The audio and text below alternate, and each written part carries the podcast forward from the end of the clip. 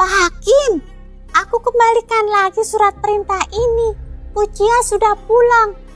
Aku tak harus betul-betul menangkap macan itu, bukan? Kita bisa bilang pada Pucia minggu depan seolah-olah macan itu sudah ditangkap. Dongeng pilihan orang tua.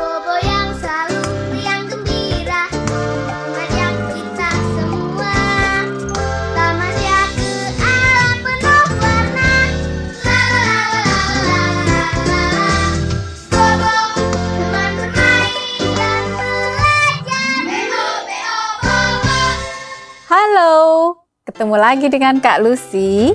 Kali ini Kak Lucy akan membawakan sebuah dongeng dari majalah Bobo. Judulnya Macan Hutan Chow Cheng. Kita dengarkan dongengnya bersama-sama ya.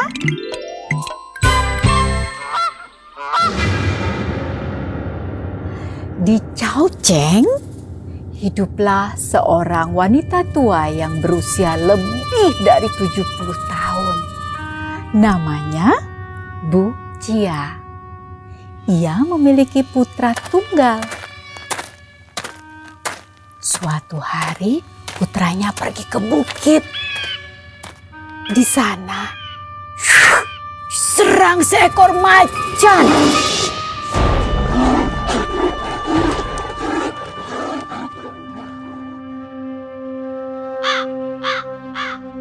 Pucia yang sudah tua sangat sedih.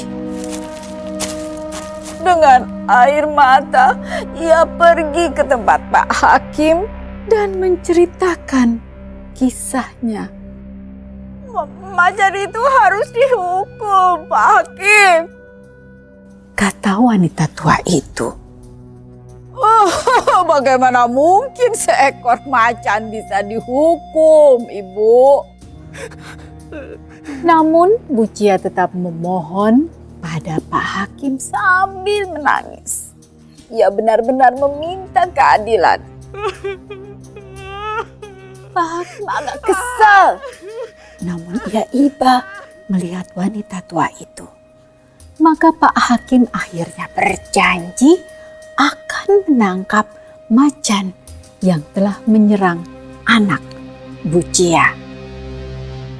Tapi aku tidak akan pergi dari tempat ini Pak Hakim. Kecuali Pak Hakim sudah membuatkan surat perintah untuk menangkap macan itu.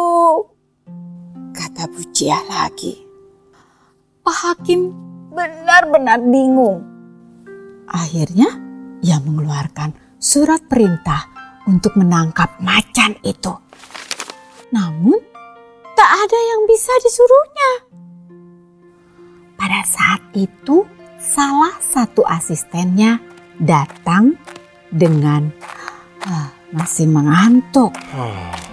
Pak Hakim memberikan surat itu kepadanya. Kau ditugaskan menangkap macan di hutan Chow. Kata Pak Hakim. Asisten Pak Hakim yang bernama Lineng itu menerima surat itu sambil mengangguk. Bucia sangat lega dan baru mau meninggalkan rumah Pak Hakim itu. Ah, akan tetapi ketika Lineng tersadar, ia melihat kembali surat perintah yang dipegangnya. Oh, ia sangat terkejut karena itu adalah surat perintah untuk menangkap seekor macan di hutan jauh. Lineng sangat menyesal telah menerima tugas itu. Ah, akan tetapi Lineng lalu mengira Pak Hakim hanya melakukan itu supaya Bucia mau pergi dari rumahnya. Ia segera menghadap Pak Hakim lagi. Pak Hakim, aku kembalikan lagi surat perintah ini. Pucia sudah pulang. Aku tak harus betul-betul menangkap macan itu, bukan? Kita bisa bilang pada Pucia minggu depan Seolah-olah macan itu sudah ditangkap, kata Lineng. Tak disangka, Hakim malah melotot marah. Tidak bisa, Teriak Pak Hakim marah. tadi kau sudah menerima surat perintah, maka kau harus menangkap macan itu. Lineng panik dan mencari akal. Tentu saja ia tak berani dan tak bisa menangkap macan. Maka ia pun mengumpulkan para pemburu yang tinggal Di daerah itu, ia mengajak mereka untuk pergi ke bukit. Ayo, ayo, ikut, ikut. Mereka bersama-sama mencari macan itu siang dan malam. Neng benar-benar ingin tuntas mengerjakan tugas itu supaya cepat selesai.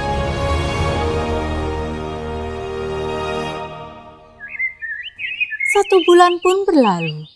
Tubuh Lineng penuh baret karena keluar masuk hutan bambu. Ia hampir putus asa. Para pemburu juga sudah mengundurkan diri karena lelah mencari macan itu. Suatu hari, Lineng memutuskan untuk mencari macan itu sendiri. Ia pun pergi ke kuil Cheng Huang di hutan sebelah timur.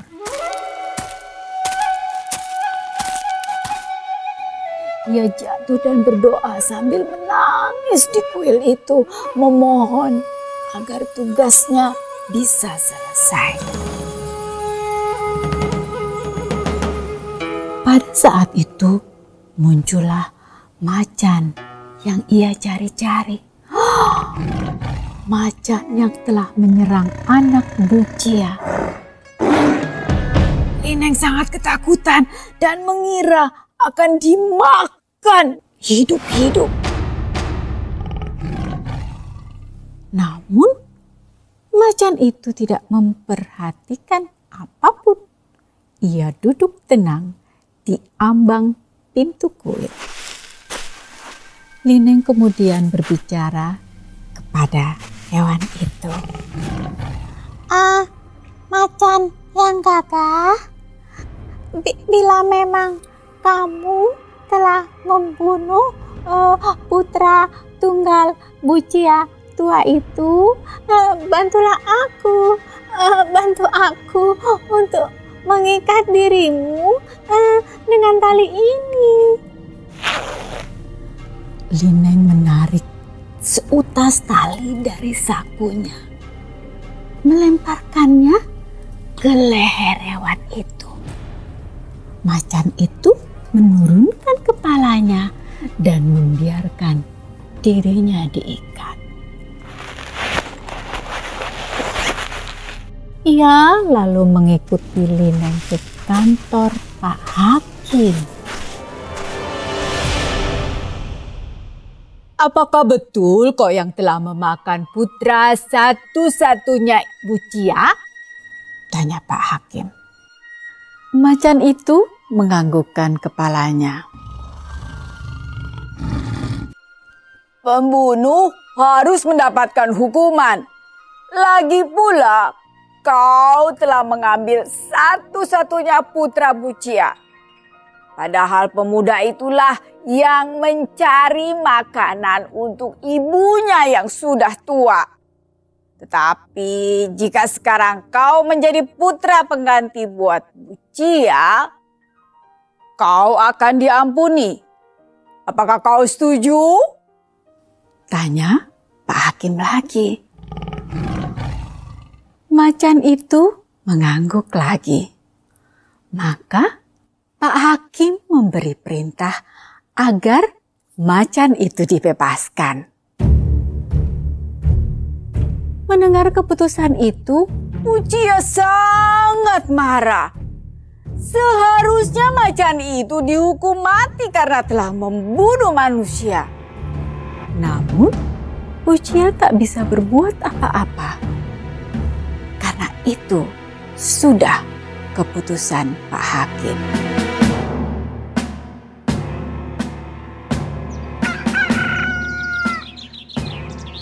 Setelah keputusan itu, esok paginya Bucia bangun dengan lesu. Namun ketika ia membuka pintu pondoknya, ia sangat terkejut. Di depan rumahnya ada seekor ayam. Bucia sangat senang. Ia menjual daging ayam itu ke pasar dan ia bisa membeli makanan dari uang itu. Sejak hari itu, Bucia sering menemukan barang-barang di depan pondoknya. Kadang macan itu membawakannya barang berharga, bahkan setumpuk uang. Sehingga Bucia bisa hidup berkecukupan. Hati Bucia akhirnya luluh melihat kebaikan macan itu. Hewan buas itu kadang tidur di teras rumahnya pada waktu siang. Hewan itu tidak takut pada manusia.